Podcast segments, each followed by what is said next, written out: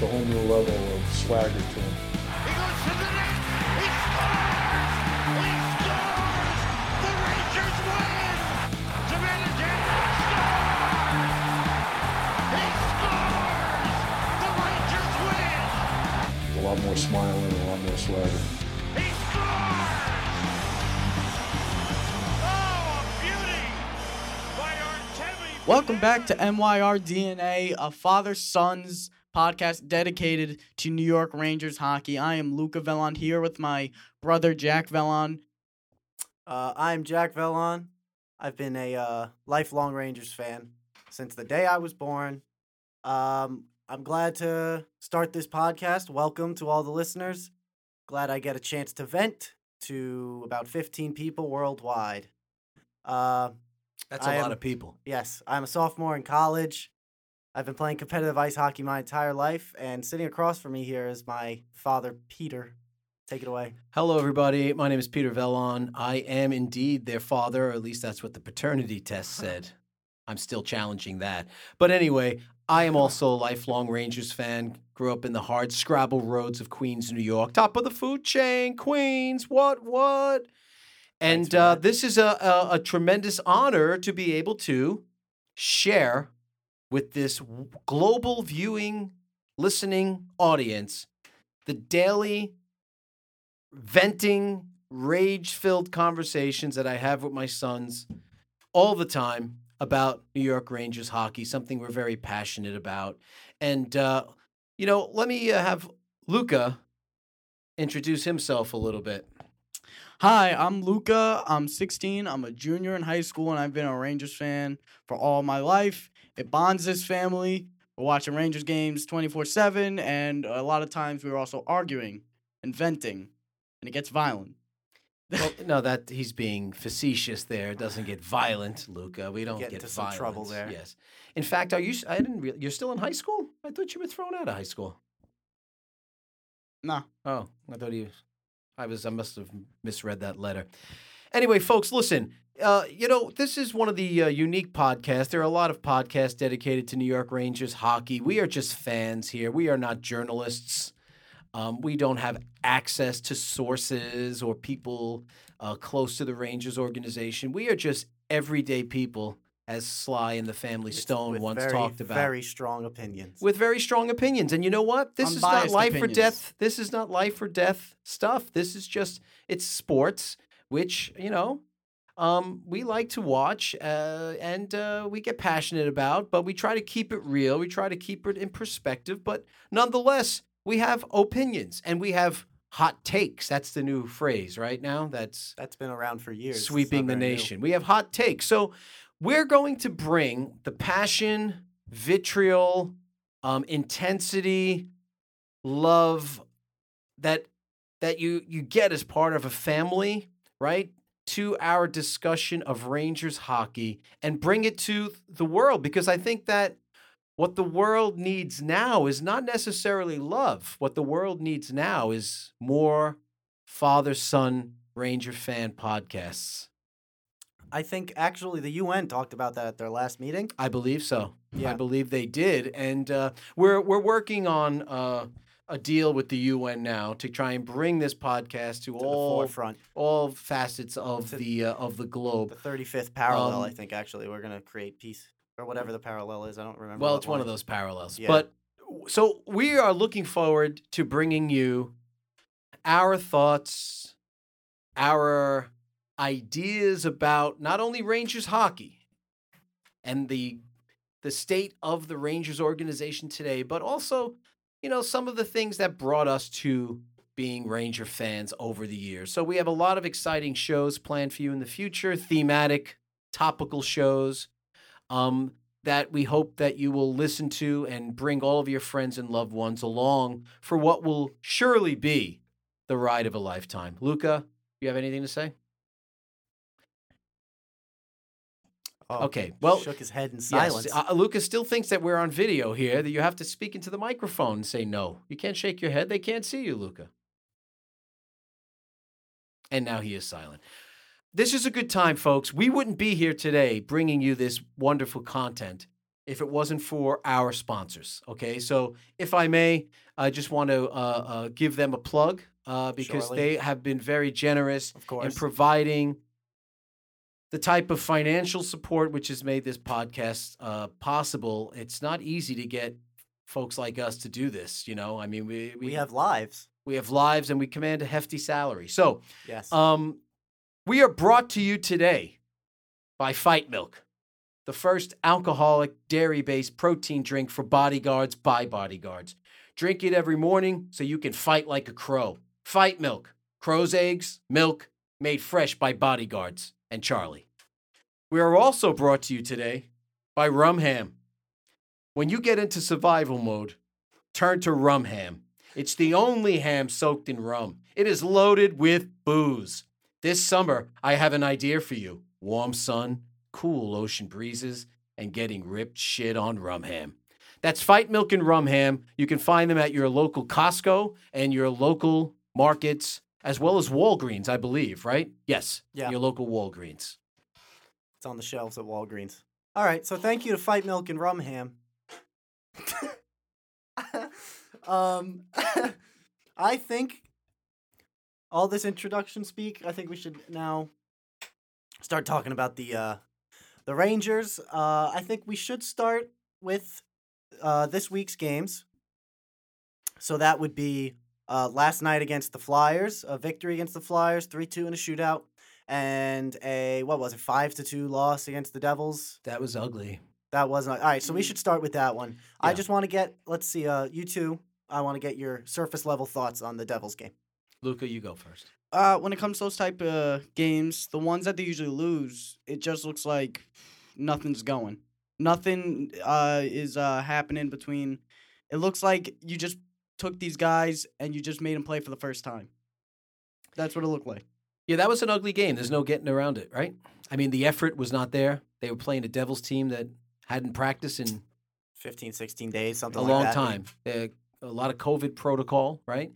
And uh, they came out fresh, uh, ready to rock and roll, and the Rangers looked like they were not. So, um, you know, I guess you, you you can say that we'll get into this, I'm sure, later, but these types of games will happen, but they seem to, have, you know, it's happened a few times already in a sh- very short season And now so far. we are already twenty five percent. Yeah, so through the season, It's a We're bit, a at least quarter of three of those clunkers in about 15 games. So, you know, that's that's a, an alarming percentage. Uh, I said this two years ago when the Rangers first re- began this rebuild, and I'm not I'm not advocating for any coaching changes or anything like that. But what I did say is nobody expected them to win many games. They were ripped apart. They traded most of their assets. They were the beginning of this rebuild. But I was so impressed by the fact that the team came out almost every night and played hard. yeah, know? I would say the early. I, and I gave credit uh, a Gave ton of lot of credit, credit to, to Quinn Quinn. for that because that's gave- to me on the on the coach. I would say the earlier seasons with Quinn, the first two, even last season, they weren't. Uh, I think I think last season kind of surprised everybody just with uh, how well Panarin played, and Zibanejad really took a huge step. Um, we're gonna talk about him later, but um, I think last season they weren't necessarily expected to compete the way they competed. But I think in those uh, the seasons since Quinn has taken over, he's gotten them to play hard, even with not the talent, with not the uh, Without talent that other yeah. teams have, and he's gotten them. He's taken those teams to overtimes, and he has this year too. But I right, they got off to a slow start last year too. That alarmed Yeah. a lot of people. Then they came on the second half. So I guess you could say, well, maybe that you know you can't get upset. But my my point is, this is a third year. And it's also a shorter season. Well, yeah. So you got like phases where you start to get hot in the second half of the year. That's, uh, I mean, that's not as much time in the fif- what fifty six game season. That's Yeah, Well, so the Devil game was a clunker. No, no two ways about it. The Devils were missing a, a, a bunch of players, and I know the Rangers were missing Ar- Artemi Panarin, which is okay, Andre Miller. a, a huge, a huge loss. Trouba of got hurt later in the game. Right, but still, um, bad, bad, ugly loss. In, eh, more so in terms of the effort. Not that you know, again, not It that we're not crazy. I don't expect the Rangers to win every game. It's not like they're uh, the 1985 Edmonton Oilers, but the effort is what was again a little bit disappointing and, And- alarming. And Quinn did address that after the uh, game in the post game press conference. One of the um, one of the guys asked, I forget which one, was it Mercogliano? I don't know. He asked um if if he if, if you Quinn mention thought- his name, will, can he sue us, Mercogliano? I don't know. I hope not. Anyway, go ahead. Sorry. Uh, we have lawyers for that. Uh, But they they're experts in bird law. I don't know if they'll handle defamation suits. So, um, he asked if Quinn thought the uh, effort was a problem against the Devils game, and he was pretty sure about it. He was like, "Yes, that will be addressed at practice, after practice, before the Yeah. game, after the game, all that stuff." So, I mean, I just don't. I don't know how many times that can happen. You know, well, that's the especially thing. in a season like yeah, this. I mean, it's one thing I, I appreciate that the coach calls it out, like we, our Yeah. effort was lacking. But you know, if it becomes a habit where the coach is constantly calling it out, then at what point, you know, is that a problem with the preparation for the game? You know, like and, and even the players too. Kreider, I'm, t- I'm I, you know, I know we're going to get into some of this. I'm s- I'm sick and tired of Chris Kreider. I know he's kind of like the elder spokesman of the team now. Um, but you know, talking about how their effort and they're not playing the right way. I mean, like, so what's the problem then? What, Yeah. what- they seem to be able to identify the issues, but what are they doing to address them? So, but having said that, having said that, they came back and beat a depleted Philadelphia Flyer team last night hmm um, and and that was uh, you know again in a shootout. Um, and I, at this point, I know that David Quinn after the game says no matter how you get the points, you need the points, and he's hundred percent correct. yeah, that wasn't the prettiest game either. But still, I mean, let's not get ahead of ourselves. I want to give them credit where credit is due. They won. They got two points. Yeah, against the Flyers. No, and no now doubt. they were missing their guys, No but I mean the Rangers were missing some of their guys the too. Rangers were missing some of their guys too, and the Flyers were missing a bunch of guys. But again, there were there were portions of that game where, boy oh boy, sometimes they look lost, and the energy level's so low. What I'm most scared about is um uh their their inability to hold leads going into the third. Oh, that's brutal. Yeah, What- you're right. like what are they what are their like uh when you looked at the amount of goals the Flyers had, I can't remember the exact number, but they seemed to turn it on in the third Two. and and they they tied it up. So um when it comes to the Rangers, they've had what? How many goals in the third period? Not a lot. Seven, I think, Seven. the season. Third and the periods Flyers. have been brutal. Yeah. The Flyers now after last night, the rain the Flyers have uh 22 in the third period this season in one period. The Rangers have 7 in the third period. You know what I? uh, Yeah, I mean, you know what was interesting. I I don't want to. I'm not changing the topic, but I think it gets to some of the stuff we'll discuss later when we get to the offense. Is that you know Joe and Sam were pointing out? I think it was Joe specifically last night. Joe Micheletti, that is, good close friend of mine.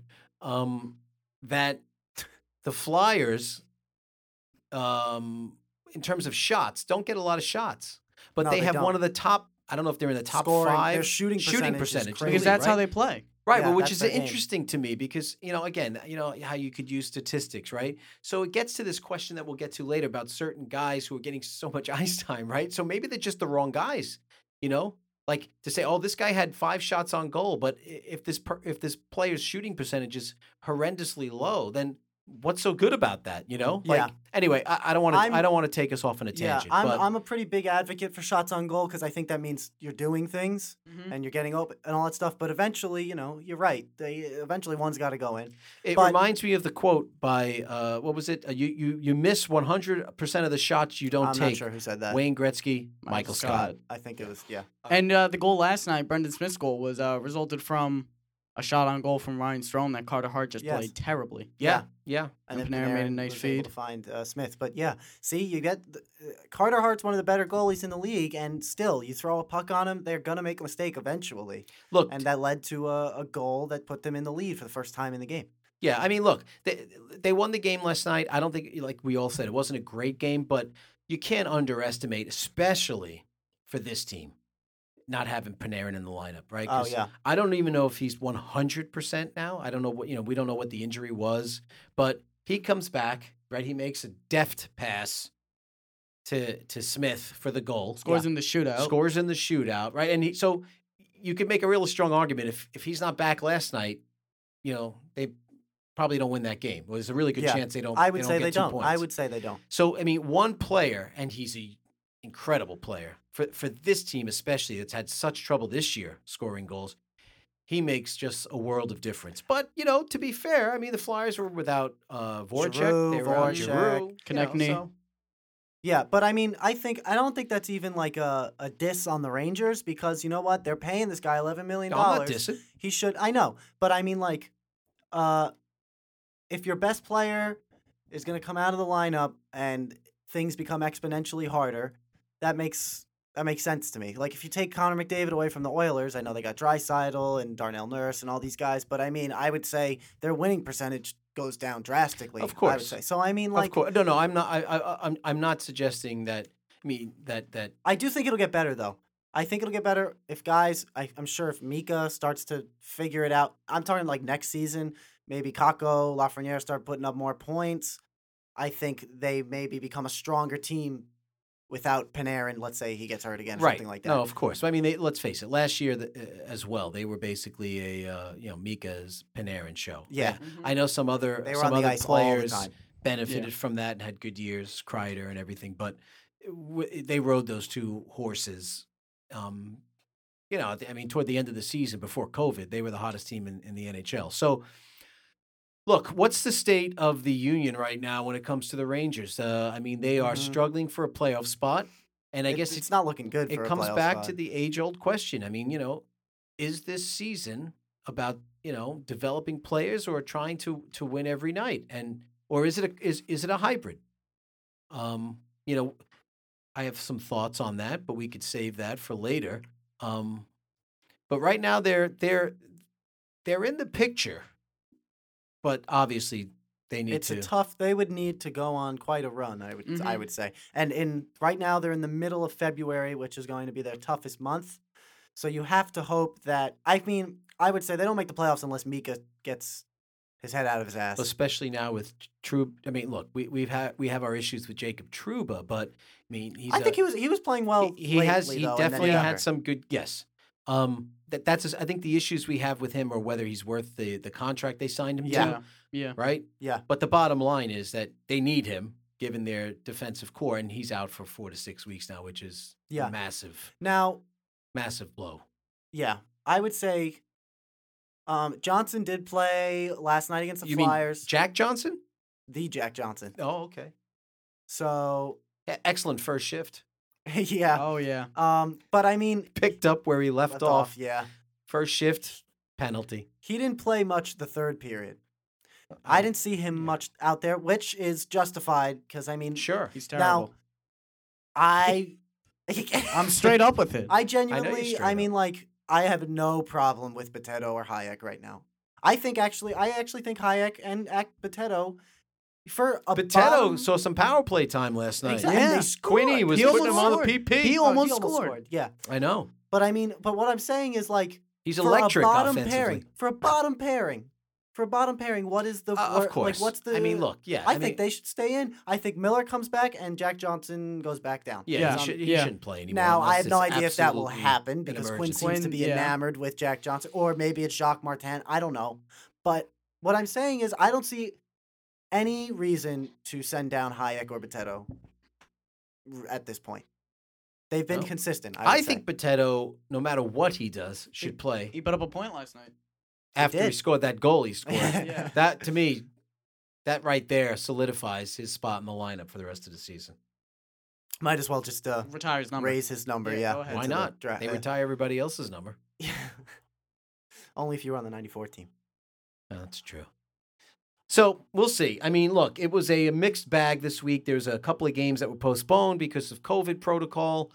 Um, we'll see how it goes. Uh, it is their toughest month, it seems. Uh, Boston, Washington, They play Washington Philadelphia. Saturday now. Yeah. So, I mean, look, my thing has always been, you know, you lose the game, you lose the game. To me, they're in the middle of a rebuild. Develop the young players, and the effort has to be there. So when I see games where the team just looks like they're, you know, not putting the effort forward. I, that bothers me. That concerns me. So that that that's my baseline. You know, it's not like some of these other lunatics that talk. You know, they want them to make the playoffs and win four rounds in the playoffs. I mean, this team is so far away from making a strong push in the playoffs. I think you got to talk for another couple of years at best, mm-hmm. in my opinion. So, but just get me a team that goes out and plays hard. You know, you lose five one, you play hard to a better team. So be it.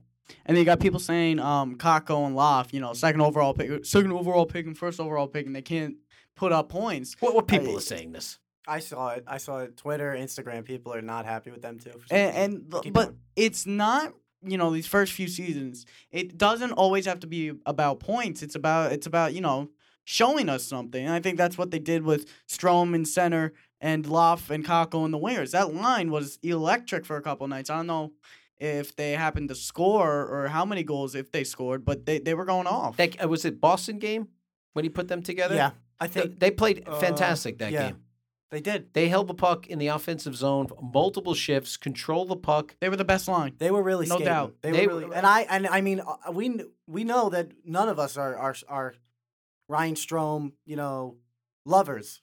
I do, I do love Ryan Strome. I think I'm he's been gonna- doing I'm gonna all come right out and these say that past right few now games. to everybody. I think he's been doing all I'm not right. s- He's not second line center. Right, where No, he's of in a course he position isn't. where he's to yeah he's playing out of Now, what- yeah, his but I, what I'm position. saying is in terms of- that line, I think played really well. I mean, everybody. I they think, were thought really that- good that night. Yeah, you know somebody mentioned i don't know who it was maybe i'm just i like to read comments and stuff and it's interesting um, and, and I wonder if there's any there there. They said that Strome, um, when he plays with Panarin, you know, uh, and obviously he defers very much to Panarin, trying to feed Artemi, Artemi. mm-hmm. Um, but when he played with the two kids the other night, Kakko and um, Loff, that um, his he game was was, the ice with them. say what now? Wait, he, Panarin was on the ice with Kakko and Loff. No, no, no, no. No. I'm saying that when Strome plays with Panarin, somebody was saying that that Oh. he tends to defer very much to Panarin, almost overfeeding him, right? Yes. A- And I get it. I get why you would do that. Yes, But they were saying Strome was much more distributive when he played with the two kids the other night. The line seemed to work really well. And again, it was one game or two, but they really were strong that night. And I tell you, Lafreniere had a s- spring in his step as well. Kakko was just dominant on the puck.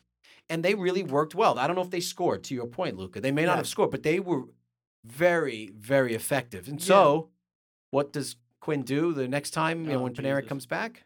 breaks him up. breaks him up because Strome has to be tethered to Panarin or Artemi put him can't on an score. over- Because the Overtime, too. is Yeah, you the know, chemistry Oh He my put him on an overtime. You know, overtime. Panarin Panarin. didn't score a point in the league until he started playing with Strome. Yeah. yeah. Yeah. You know, you know, um, Panarin, I think, is just one of those players that can just like play with anybody. play with anybody. He Yeah, I mean, with I think I would score a couple of goals if I played with Panarin. He played with what's his name, Wenberg in Columbus. But what I'm saying is, Panarin can play with anybody. So the fact that Ryan Strome, a monkey, can put up the same amount of points if he played with Panarin.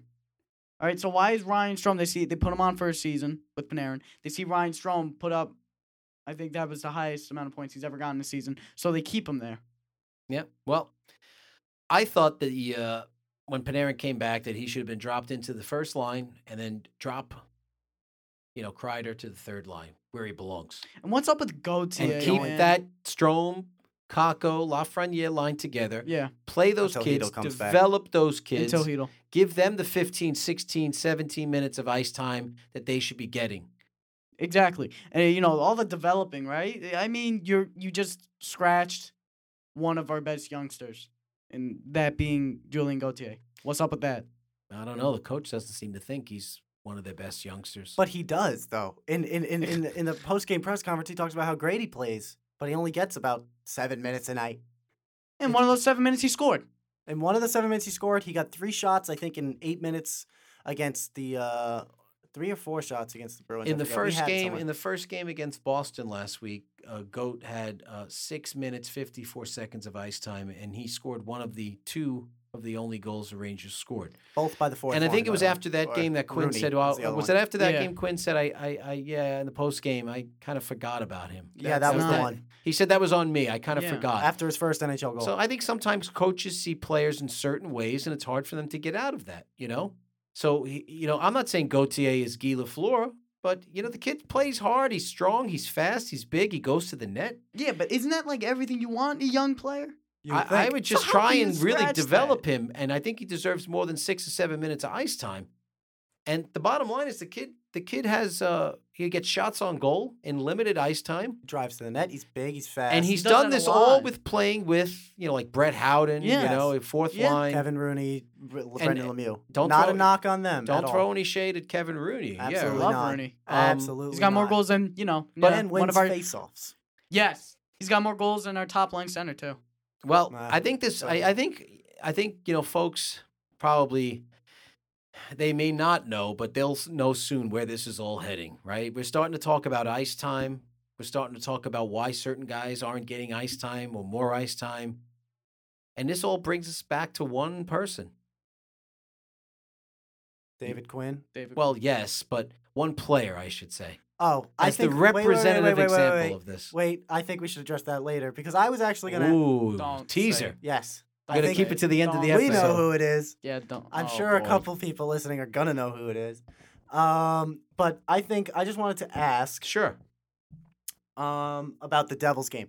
Do you think I'm talking very specific like specifics? Were there any positives that you saw come out of that game? Because I know we already talked about it and how terrible it was. There's no effort, anything. Do you think maybe a player played well or something like that? Any positives you saw out of that game, if you can remember? Devils game. Yes. Strome Kakko and uh Loff.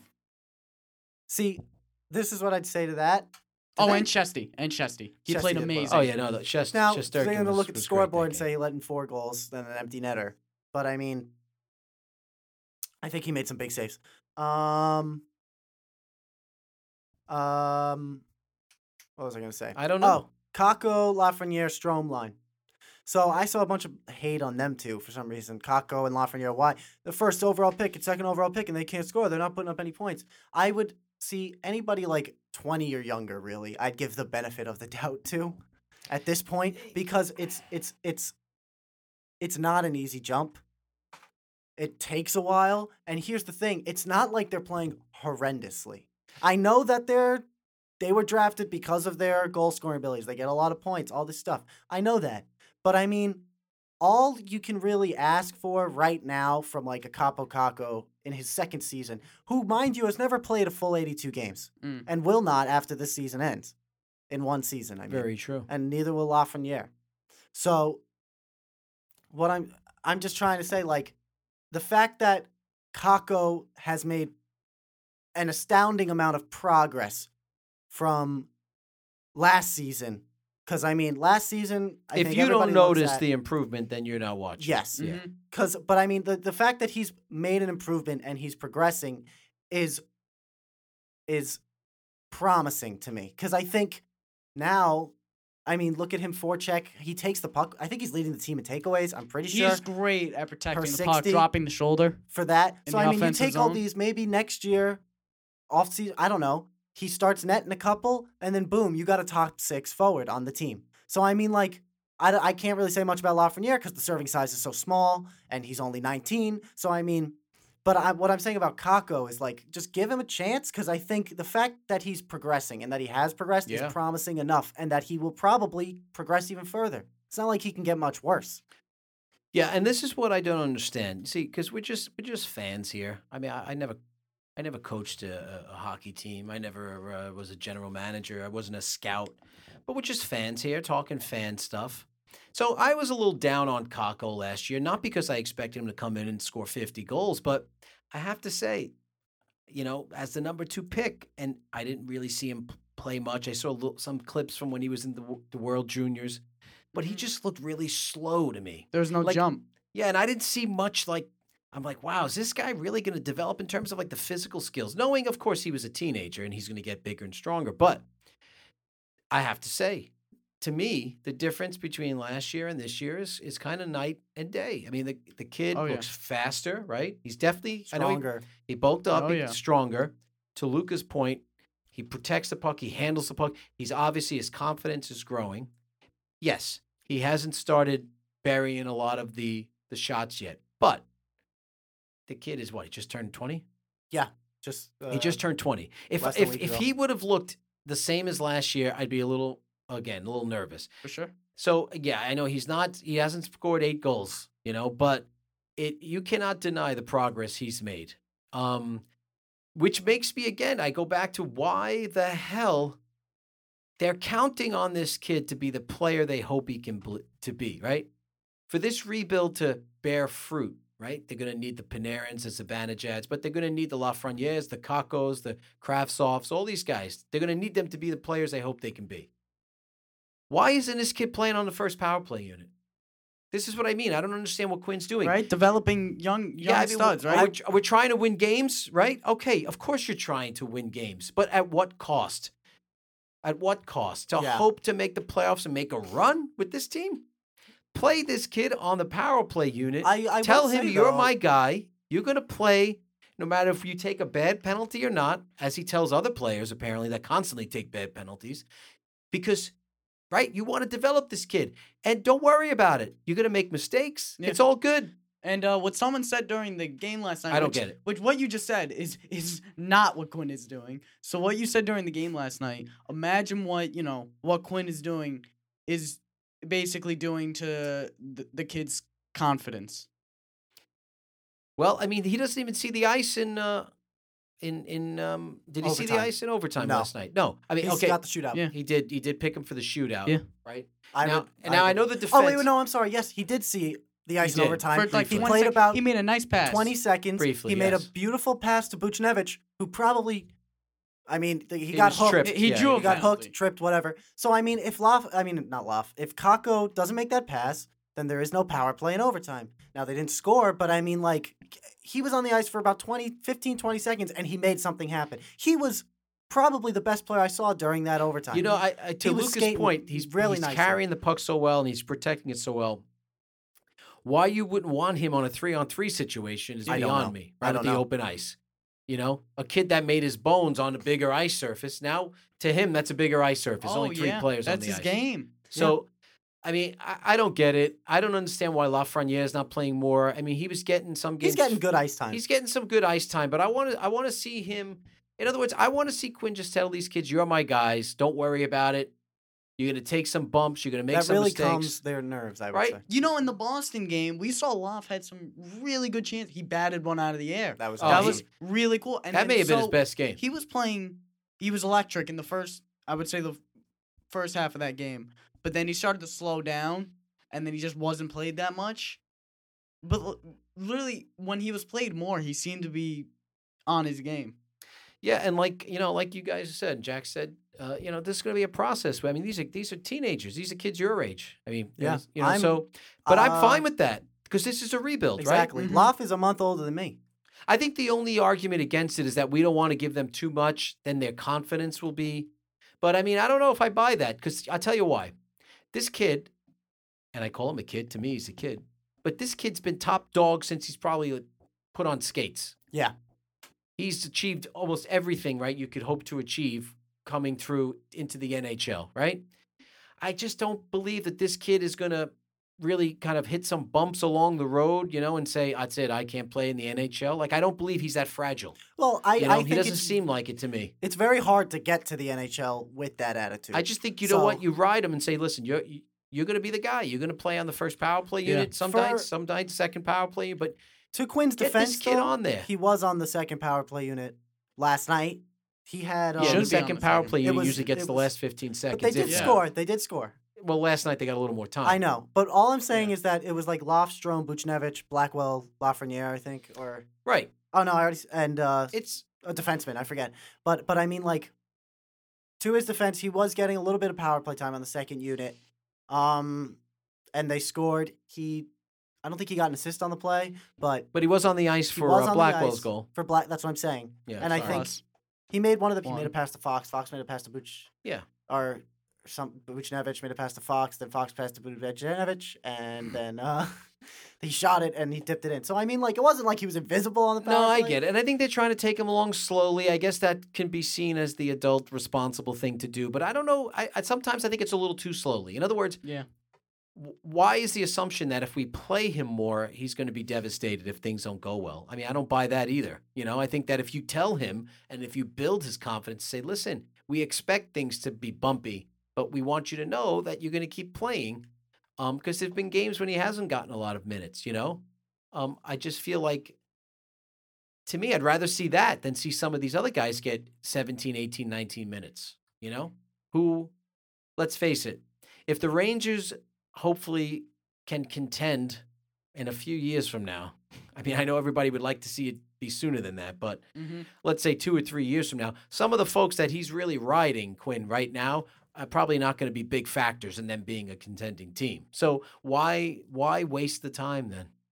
That's why. That's what we were saying. Um, when you put Kreider on in overtime like twice and on a power play.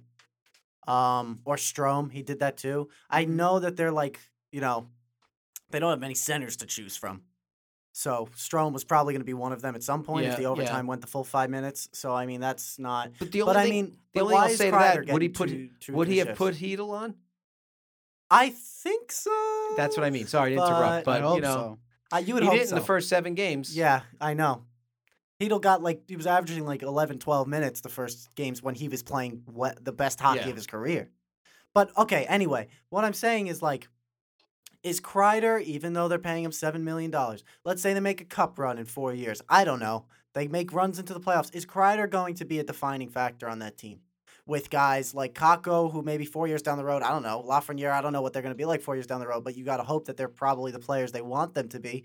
Zibanejad hopefully gets uh, better. I don't know. Let's face Uh, it, But everybody- Kreider's not going to be one if of those If Kreider's your first line No. winger in three years, you're not contending for a something, cup. yeah, something's, something's going wrong. wrong. there. And again, no knock on Chris Kreider, but you know he he's doing his usual disappearing act for for multiple games as he's always done. So Well, I mean, signing him for seven years was a mistake. Well, it's It looking like that was. now. Yeah. But they said they needed some veteran players on this team. So you can't just Jack have young guys, you know. So now they've signed Chris Kreider for seven years, so he'll really be a veteran when his contract is up. But so I mean, the offense has been their Achilles heel this year. They have had trouble scoring goals, um, unlike last year where they were f- f- Scoring you know, goals was their thing. freewheeling. Yeah. Oh yeah. Um, Yeah. Obviously, some of that is because of, you know, the you know whatever's going on with Mika. I mean, you know, you, he's your top line center, and he's got a few points. In overtime and on the power plays last night, he got set up so many times, and I don't know, he whiffed or So- shot it yeah, right into the something's chest. wrong with, Obviously, yeah. because like He had chances not against like- the Devils. it's not like he's uh well i mean it is like he's not scoring or something because he, he gets chances and he doesn't score like that game against uh was it the bruins he got robbed like twice so i mean like there's that but also like when he lines up for the one timers and stuff on the power like he misses them Just like, looks what? off. something's Oh, yeah. wrong Look, nobody knows. Uh, the, you know, the obviously everybody's speculating the same thing. It's the uh, lingering COVID. effects of COVID, which um, people have talked about in general. Um, some people have have some serious lingering effects uh, for a while. So I don't I don't know if that's it or he's just having a bad year. He claims that has nothing to do with that, but you know he might just be keeping it under wraps. mm-hmm. But the bottom line is, look, I can see that the that bottom happening. line is they're playing hockey games. He's their number one center. He was um, him and Panarin were the two players last year, One of the top duos in the league. and and he is not producing at all. So obviously that's that's hurting their offense big time. Um, and and one could point to well. So is you know is Mika the straw that stirs the drink on that line? So Mika's not playing well. That's why you can't get on Kreider and Buchnevich for not producing because Mika's not doing well, his Buchnevich thing. is producing that's the problem you can't he's got the second most points on the team He does. He does. He has the most ice time on the team, also. I think probably. Yeah, Maybe next to. Fox. I don't know. no yeah he's In definitely terms behind of Fox. forwards. in terms of forwards though he has the most i'm pretty sure Yeah, I think he's in the top thirty of the league, he according is. to Larry Brooks, of uh, ice time. So, yes, he is. He is. He is putting up points, but he's also getting every opportunity to put up points. Power plays, now five on okay. five. I think in terms of the Zibanejad, I'm not a huge fan. I know we'll Oh, we'll yeah. actually after I say this we'll transition to our uh, of offensive discussion. But um, I just wanted to point out that like in terms of the Zibanejad issue, um, like we said with Kakko and Loff and stuff, you know, there he he should say, "What are you doing?" Sorry, I He- fell backwards. He should be like, you know, these are our guys. Uh, we're gonna play them, no matter what happens. We're gonna get them on the ice, right? I think that's sort of the situation with Zibanejad. Whereas, or where like, you know, he's not scoring, but we know what he's capable of. Yeah, he's I mean, I- 28 years old. He's obviously gonna be playing. So I mean, it's not like you can bench him. no, or- I can't mean, really. I, wouldn't say can't bench him. question him for not doing You that. can't. yeah. Yeah. So I mean, like, this is a Kreider, I guy- can. Yes, this is a guy I think who probably uh needs to work this out himself, and I think playing him is going to solve that. But I don't know. Would it hurt? I don't know if this is happening because I don't know what's happening behind the scenes. But like, would it hurt to talk to him or give him a day off from? Pri- I don't know. Would some I'm sure they've. no ad- I'm sure they've addressed all of this with him. Yeah, probably. Um, but I mean, like, I'm sure no one's being hard on I'm not himself saying- Mika. I'm not saying not playing games or anything, but maybe Right. like having a low key practice or maybe him, I don't know, giving him a day or two or Yeah, something. maybe. Because he needs to figure this out. I think you touched upon something that look. I think you gotta. You know, they need him too much. He's obviously. I think the effort is there. Um, I, I think he's got to work himself out of out of this, and hopefully he does for that for them. But I do think though you can make some changes. I mean, this. Yeah. I just think Quinn sometimes, like he'll make changes, then he he reverses them within like periods. You know, like this stubbornness that this line, which I understand, they were a really good line last year, but that was last year, and you know. Chris Kreider was more visible last year, and Mika was playing well. Like I don't understand why you can't break up that line a bit. You could drop Kreider to the third. It's line. not set in stone. Yeah, I mean, this KZB line, I don't know what. I mean, I get it. Last year they were great. This year, I'm not seeing the Yeah, same well- thing. And I know Zibanejad's not performing, so that hurts the line a lot. but why does Kreider have to be on the power play? I don't know. See, sake? that's the thing. You see, that's He what I mean. stands I'm in front of the sorry. net, he stands in front of the, they're going to say because he stands in front of the net and Well, he's, I mean, good at could- deflecting. But I mean, like, you I, could get a, a traffic multiple guys on cone, put him in front of the net. You know, what I mean, like, I just feel like this is what I mean. Get Kaapo Kakko on the power play. Mhm. Now, I think he again, was on the power play Maybe they're night. dealing with things I don't understand. That you know, you know, there's probably a statistic on Wednesday when Kreider's in front of the net. If the temperature's below You have to ask 35, Valiquette about that. Yeah. the Rangers score more often. You know, there's probably a statistic that says that Kreider should be on the power play. All I know is sometimes you could watch, and I don't need the statistic to tell me that Kreider is invisible Now, on the power play Yes. and mostly on five on five. so, So, since, I don't know. we're talking about the KZB line and their offense and stuff, I'm just going to bring up the B? What? No, not yet. Not, Not yet. yet. Wow, this is some teaser. Not yet. I just want to say so the KZB line is their first line always. They're the power play, they're the first line, whatever, right? This is um something I pulled out yesterday. So not what I meant. Um I think this is before the Flyers game. Or no, maybe it was yeah, no, this is after yesterday's game. In their last 5, the Rangers are 1-3 and 1. So, they've scored 6 goals in those 5 games, which is 1.2 goals a game. So obviously not enough goals. Um, in thir- they have 13 goals against, which is 2.6 goals against a game. And the this is the uh, the the heavy hitter. The goal scorers these last five games have been Colin Blackwell, who has two, He's awesome. Kevin Rooney, Julien both awesome. Gauthier, Pavel Buchnevich, and Brendan Smith. So, in terms of the KZB line, one of them has scored one goal in five games. Yeah, and then he hadn't scored, I think, at that point for how many games? and it was an empty Well, netter. It Yeah. was it was an empty netter and against Washington, but before that it was the two goal game against the Islanders, the second game of the season. Yeah. Right. But then he scored. He scored against the Devils. Well, that's what he just said. Yeah, empty net, but that wasn't an empty netter. No, no, no. The, the goal. So the goal against the Devils, then before that an empty netter, and then Okay. the two goal game against the Islanders. right. So, Yeah. So yeah, obviously yeah. this KZB line is Kevin Rooney has more goals than two thirds of the KZB line. right. But those aren't glamorous players, and they're not going to score uh, like that. For I'm the not saying Kevin season. Rooney should be on an overtime and on every power play, but I what understand. I'm saying is the point I am making is that Colin Blackwell has more goals than two. Uh, What is the two-thirds of point you're making?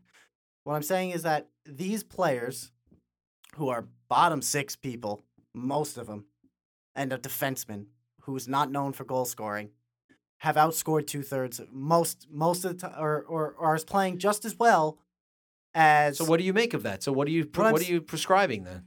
what I'm prescribing. I don't know. I think that line needs to be broken up, There and I'm go. sorry. I think people are gonna kill me for saying that. No, I, I agree in the sense that I think that they should throw. I think they should dro- throw Kreider has to move down. Panarin with Mika, because Yeah. I'd like to see I'd like to see Strome uh, play with uh, Kaapo and Lafreniere. we'll get to that. I think they should be getting he- top six minutes. See, we'll Hedo get to that in a minute because Hedo- I think I think yeah. we should get to it now.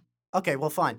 So, I have a um, I wrote these lines for when Chytil comes back. These are Jack's lines. These are my lines as if I were David Quinn. I'm the coach of the Have Rangers. you sent them to David Quinn? Not yet. Okay. Um, but upon Chytil's return, yeah, like you said, I'd move Zaban, uh, not Zibanejad, uh, Panarin up to the first line with uh, Zibanejad and I guess Buchnevich, whatever. I know we uh, we're gonna talk about Buchnevich, but then I would. I know we said Lafreniere, Strome, and Kakko are such a great line on stuff, but I think Chytil is the second line center. He proved that early this season. He got hurt, but everybody knows he's the future second line center, See, assuming the Jack Eichel doesn't happen. Uh, Save That that, would for a be awesome. podcast. yeah, I mean, okay, but um, so I would have Chytil, Lafreniere, uh, uh, Kakko, because I think why not? Kakko and Chytil, uh, yeah, Kakko and Chytil have some sort of chemistry, and why not put Lafreniere there? I agree. Then I have Blackwell, Strome, Which would also be and, uh, highlighting the kids in their development. I can And I think actually the Rangers' bottom six is playing excellent. Oh, Yeah, Yeah, no, no, I, that's I huge. agree. So I have Blackwell, Strome, PDG, and then like Lemieux, Howden, and Kreider, which sucks because Rooney drops and Gauthier drops because there's just too many wings But for then Gauthier. if you roll all four lines, like Blackwell, Strome, PDG, that seems like a solid line. Like a So solid you have you don't line. have Gauthier in that lineup then. I think he can he can move. See, I love Gauthier, but yeah, take a look. There's just a lot of guys who are. Um, yeah, on the like team. You know what I mean? That. I would say you have to keep Lemieux in there, and Gauthier is not center. I don't really. Howden should be the fourth line center. It's a tough decision. It's a tough call. But but I do think that like uh, this goes back to the point we were discussing earlier. I, I think you got to get to me Lafreniere and Kakko on that second line, So Jack, can I ask and you got to get them top two, top two, you know, top six minutes. Do you think Buchnevich is better than Gauthier? If you're looking at points, then yeah, he is. Yeah, but don't I think think I yeah. think maybe in terms different- of I don't know. Gauthier hasn't played with the guy Buchnevich has. I don't know. I'm not going to he's got- speculate How much time many has points he Buchnevich would have. gotten? Yes, exactly. he hasn't been given the amount of opportunities. I you know, I know people I will say he hasn't earned them. Whatever I the think point is. personally, now Buchnevich gets more points than Gauthier for whatever reason, but I think Well, is. I mean, he plays on the power play. Yeah. He plays no. on the But what I'm saying, line. for whatever those reasons are, I think Gauthier is more noticeable. so wait, wait. So you think if you put I Gauthier honestly- in the position Buchnevich, then would he have more points? If I put Gauthier in the position, I don't know. who knows? I don't know. It's a good I also question. think I also think Buchnevich has been in the league for since 2016, 2017. Gautier has played um how many games? Yeah, has he? He how many played a full NHL games has not, a, Gauthier not played? season. So what I'm I don't s- think. he just scored his first goal. So I mean Yeah. like Look, I'm not saying Gauthier's a better player than Buchnevich. In fact, I think Buchnevich is a, is a is a good player. I just Not a don't first liner. But I Not just don't think that he merits the time and praise he gets. But you know, I know that All right, there's a well, lot of uh, stats to to let's uh, justify the opposite of what I Buchnevich just said. talk then. But yes, All right, take it away. Well, I think I just I feel like this guy is you know like all coaches have players they depend on, and uh, I think he really uh, loves Buchnevich's uh, development since he's been here. Quinn, Mm-hmm. Um, I think he likes. He said he said he's been upfront that he, he loves. He said he loves the guy, and that's great. I'm sure he's a great guy. Um, I think he you know he does work hard per se. Although in prior years and even just this past week, he says that there are times when his play dips below Yeah. what it should be. So, um, I don't see it. I don't see why this guy is a um, mainstay on the first line. I mean, he scored in his career the most goals he's ever scored was 21, which 21 I'm, goals. I'm not sneezing at that. I mean, that's that's that's That's a solid stat to have. It's a solid, yeah, it's a solid number He's never of eclipsed goals. that though. But then you could also say, and I know he wasn't getting the playing time that year that he's getting last year and this year, but I know that he was getting a tons of playing time last year, getting power play time last year, playing with, you know, by the middle of the season, probably one of the top five players in hockey. Mika Zibanejad was as hot as anyone in hockey, right? Yep. Um, and you could have uh, passed it to him and he would have scored. Like I mean, how many goals did he have last year? Zibanejad? Yeah, no, Buchnevich. Uh, Did he have over twenty goals? no. Okay, so I'm not quite sure He what had- I what he, he had 56 is. points or something like that. Yeah, okay, so 56 a lot points. of points. Yeah, The most his points. Mika had 42 career. goals, I think, last year, right? All right, so you 42. figured even if he got half the assists on uh, the assists on half those goals, that's 20 something points right Yeah. there. And and again, I know somebody has to feed you to score, but like I don't see him as this epic playmaker. I don't see him as a big time sniper. No. I'm not saying he should be in the minor leagues. I'm just saying, why is this like? It seems like it's been written on tablets that have descended from the heavens that he is the first line Well, left wing, and I just don't get it. I think we we To get 20 minutes of ice time a game, top 30 in the NHL, he's got top 30 minutes. And who else is on that list when you were looking at it? Yeah, well, you you could think about who's on the list. Yeah. So um, I was. I think we're gonna get a lot of backlash, as I have with some of my friends when I talk about Buchnevich and stuff. But I honestly, I don't. I it comes down to I just don't get it. I don't. I I get. It's a tough situation because It because gets back to that question of shooting percentage, right? The guy gets out. Well, he, what do you mean? He got so many opportunities. Yeah, and he never He and he never doesn't puts it in the net. Scored. He pretty much got two breakaways. So I give him kudos for getting opportunities, but at some point, maybe he's not a goal scorer. And don't now you say the same thing about penalty. Zibanejad. Look, he's getting so many opportunities, he's not scoring. Yeah, well, Zibanejad had 41 goals last season. Yeah, he has a bit more of a track record. Yeah. So okay, but what I'm saying is, I'm not exactly sure what he does that warrants all that ice time. I think he's a glorified, and I shouldn't even say glorified. Well, I think that the the, Oh, the yeah. answer to that question would be that you know he's a responsible player. They got him on the PK now. He does the, the does the tough work in the corners. Everybody's praising him, so he dropped the glove. And again, I think those are all wonderful things. Normally, I would praise a player for that. I think it's unfortunate that he's the guy that had to drop the gloves, but I give him credit. He stuck up for his teammate. All good things. Again, this is like the Lundqvist issue. My my argument isn't that he should be banished to never play in the NHL. It's just that does that all mean that he should be getting 20, 21 minutes a game? Like I that's what I don't agree with. Why is he anchored on the first line? And he could go 10, 11, 12 games without scoring a goal and people are like it's okay because that's on the first line and on the power That's play. Buchnevich. Like, you remember he scored he- 50 goals last year, Buchnevich? It's like, no, Yeah. I don't remember that. I don't. I don't get it. See, that's the thing. Also, but I don't think he's such a big playmaker. I don't think he's a strong skater. I. I don't. Does he have good hands? Well, like, what is what it do the that statistics he say? brings? All the newfangled statistics, they must say he's the best player in hockey. The obviously. statistics say this. Now, I'm not gonna. He's got ten points. We in got to get Steve Valiquette on on the Yeah. podcast. I, I think this might these stats might become before last night's game against the Flyers, but whatever. What He- I think he got one point against Tell the him to Flyers, so that's it. Give it to me.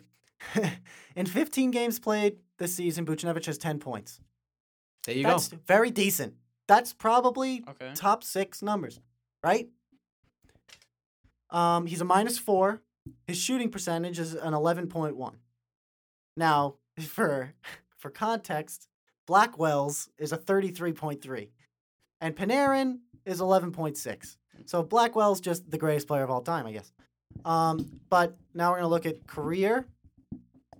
Uh, Buchnevich's career is 261 games played, 63 goals, 93 assists for 156 points in 261 games. His career shooting percentage is a 12.8. And in the last four games this season, he's gotten 1809, 1908, 2034, and 2136 time on ice. Last he's four games. So the last four games, he's averaged about 20 minutes of ice time. Right, and two of those games, though, two of those games is where Quinn said he kind of dipped and he, he didn't play. and People were going crazy. Like Buchnevich is not Yeah. on the ice every shift. What's going on? How how you know Quinn's crazy. So, you know, I think it would be even higher as his TOI if he didn't have those two games where his play dropped off, according to the coach. Um, so he's on pace Well, for his, his game dropped about two and a half minutes the last two games. yeah. His his he's he's on pace for 50, 60 points again. If if this were an eighty two game season, right? Yeah, and that's Roughly. nothing to uh, No, no, knock about. Again, I But get- I just want to say, like you know, Derek Brassard had fifty point seasons too, and he wasn't on the first. He wasn't the first line center. Right I just, again, I think he gets every opportunity to get those 50, 60 points. Last year, he was playing with one of the, you know, top players, especially the second half of the season, top centers in hockey, right? Um, he getting power play time this year, first unit power what play what time. warrants all that time? Really? Yeah, so like I, I don't know if it's the chicken or the egg. You know, is he getting the fifty points because he's getting all that opportunity playing with great Yeah. players like the Strom argument, or Well, is, that one's much easier. Is that- crack. exactly. is that well, I know is that unit working like that because of the Buchnevich factor? You know, I, I just think he's I don't get it. advertised, or he was advertised at least when he came into the league as like the next the Rangers goal scorer. This is going to be the winger that scores a lot, right? I've never seen a goal scorer go so many games without scoring. Yep. Like like the other night we scored against the Devils, the monkey's off his back, right? But then it's just gonna hop right The back on for another on. ten games. Like, oh, but he's a goal scorer, but he just slumps for ten games every Yeah. in between I could- goals. so I and say- his shooting percentage is a twelve point six for his entire career. So I don't know does a who what goal scorer has that? So I have the potential to make the NHL. It's just you know I'm in a slump all the time. That's easy to say for anything. Now they're gonna say, "Oh well, look, look, he gets assists in between those." And it's like, yeah, he does. Look, but I- I, don't. I'm not saying he's terrible. He Right. obviously gets some points, but what is it?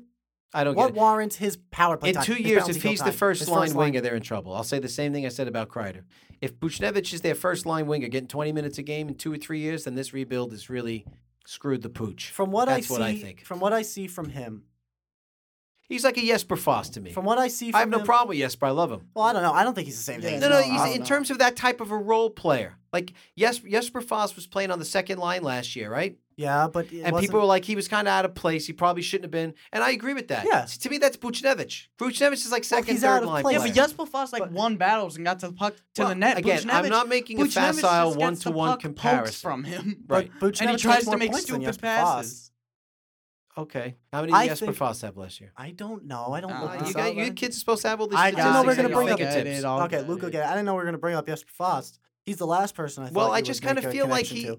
people didn't think Jesper Fast should be on the first line, but this guy Buchnevich, he has this following that people just Well, he gets more points than Jesper Fast. okay. So I guess that's the reason. But I would say he at also gets his a lot of best- opportunity. Jesper Fast wasn't on the power play either. At his peak, All right, so at his the best Buchnevich can be, I think he's a second line wing. The So- best. 2019-2020 season, um, he put up 29 points in 69 games played, uh, with 12 goals and 17 assists. This is Fast. This is Jasper Fast. Okay. Okay, so maybe Jesper gets another five, ten points if he's on the PP number one all year. So he finishes with you know 20, 20 points less than Booch, playing on the That's a second, lot of third line. It is a lot of points, but my point is not to make a direct one to one comparison in terms of vision of what a player is. I don't see Buchnevich as a first line winger, I don't either. That's what we're gonna. agree and on. people talk about him like if they he's not on the ice, they got no chance. And maybe I, I, is that the case? Buch- I don't I'm just gonna say this: Buchnevich gets more ice time than Panarin nightly. He does. I agree. Well, he's on the PK. Panarin's not. I know. I know. What, what what does Buchnevich bring to the PK? Well, why did they start? I mean, he's been then? okay on it. I'm not going to say he's I'm not he- terrible. no, Yeah, he hasn't been bad. I think there are other guys that can do what he's doing too, but Their PK is really good. I would say what are they like 24 for 25 on the PK the last whatever. But I mean, obviously. that's without Lundqvist too. oh boy. Um. Obviously, brought that up. uh, I'm not one to judge their PK because it's been great and it's Buchnevich on the PK. I just think when you watch Buchnevich, solely Buchnevich on the pen- penalty kill, I would like somebody to tell me what he does on the penalty kill that is irreplaceable, that Phil Di Giuseppe can't do. Because Phil Di Giuseppe, he's like one of the guys on the penalty kill that I feel could do really good at just when they just chase the puck. They're everywhere. When they just chase the puck, you know what I mean? Yeah, but that's not really what you're defensive supposed to do on a penalty kill. There's always there could be, always be they send that one guy just to do that. Now like you who guys, has no position and just skates around. Well, I don't know. I've never seen that on a penalty kill. You've never seen that? I don't. That's, That's probably the thing. exact opposite. That's a wanna thing. Do on a penalty kill. well, so the bottom line is this: the offense has been hurting them this year. I think some of it has to do with the fact that Meek has obviously not been Mika. Um, Kreider hasn't been Kreider. Cried as yeah, and who knows what the reason for all of this is. I think we all want to see these kids play a bit more and get more power play time. I will say this, so one last thing. Like these are the things that aggravate me. All right. And that's what this is about, right? To just vent things that aggravate us. About things that aggravate us. So Quinn says in his post game presser that uh, we have to implement um, into our game more shots from our defensemen. They were asking him about that. He's like, "Yes, we have to do that more." And we've been talking about that. And he said he has said this before, right? Because we all watch this team, and they'll make 700 passes. Georgie, Georgie even said it. Georgie Strom said it, asked him, yeah. he's like, "Why aren't we scoring?" He's like, "You don't shoot the puck." Right. But so here's my question: uh, If the coach's job is to uh, implement, right, demand, you get what you demand from the players, right? You get what you demand. He keeps talking about we need to shoot. Last year he said it. We, we don't we don't shoot enough. We don't. So what the hell? I don't get it. He's not imposing his will on these guys. He can't get them to shoot the puck more. He seems to know what the problem is. Like it bothers me that I don't know what he has to do. I'm not saying he should start benching guys. I mean, I know Fox has has been great, right? You know, but they don't seem. He knows what the problem is, but they cannot seem to implement it. We need to shoot more. Yeah, no shit. Everybody watches the games. They don't shoot the puck enough, and lo and behold, when they do shoot the puck, you get a Blackwell deflection goal. You get you You get, get these Carter Hart, Carter terrible Hart rebound. right. mistake, yeah, yeah. shoot the puck. Not everything has to be so damn pretty all the time. Both you know, goals were from them shooting the puck.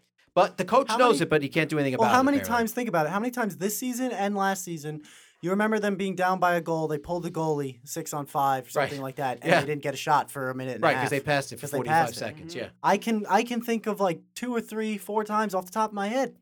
So the That's o- a problem. Right. So these are things that I don't understand why they can't address and implement more.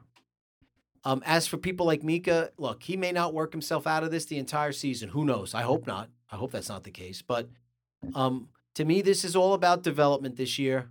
I understand that you always want to win. Quinn wants to keep his job. He wants to win, but it shouldn't be at the to the detriment of developing these kids. So we'll see where they go from here.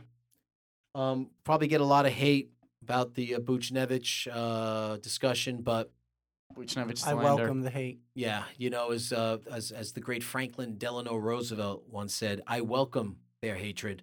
Um, he wasn't talking about Buchnevich fans, but th- that's neither Yeah. here nor there. Those those were those were things back then. Buchnevich fans. Yeah, they were really big back then too. So, um, I don't know. What do you think? I think it's time to wrap this up. Yes. Yeah, I think we've run out of uh, Things steam to talk about. All right. and So things to talk about. We will uh, we will be back. Um, I, folks are waiting on this podcast with bated breath. We will be back as soon as humanly possible. Everybody, again, uh, I have to punish my two sons now because they didn't clean their rooms. Um, we will be back with the next episode of NYR DNA. Uh, once again, just a quick shout out. Thanks to our sponsors, Fight Milk, Rumham. Um, go pick those wonderful products up. And uh, Jack, Luca, any final words before we uh, end this? Um, you want to go play Chel? I do. All right. Okay. Thank you, everybody, for listening. Peace out. We will see you next time on NYR DNA.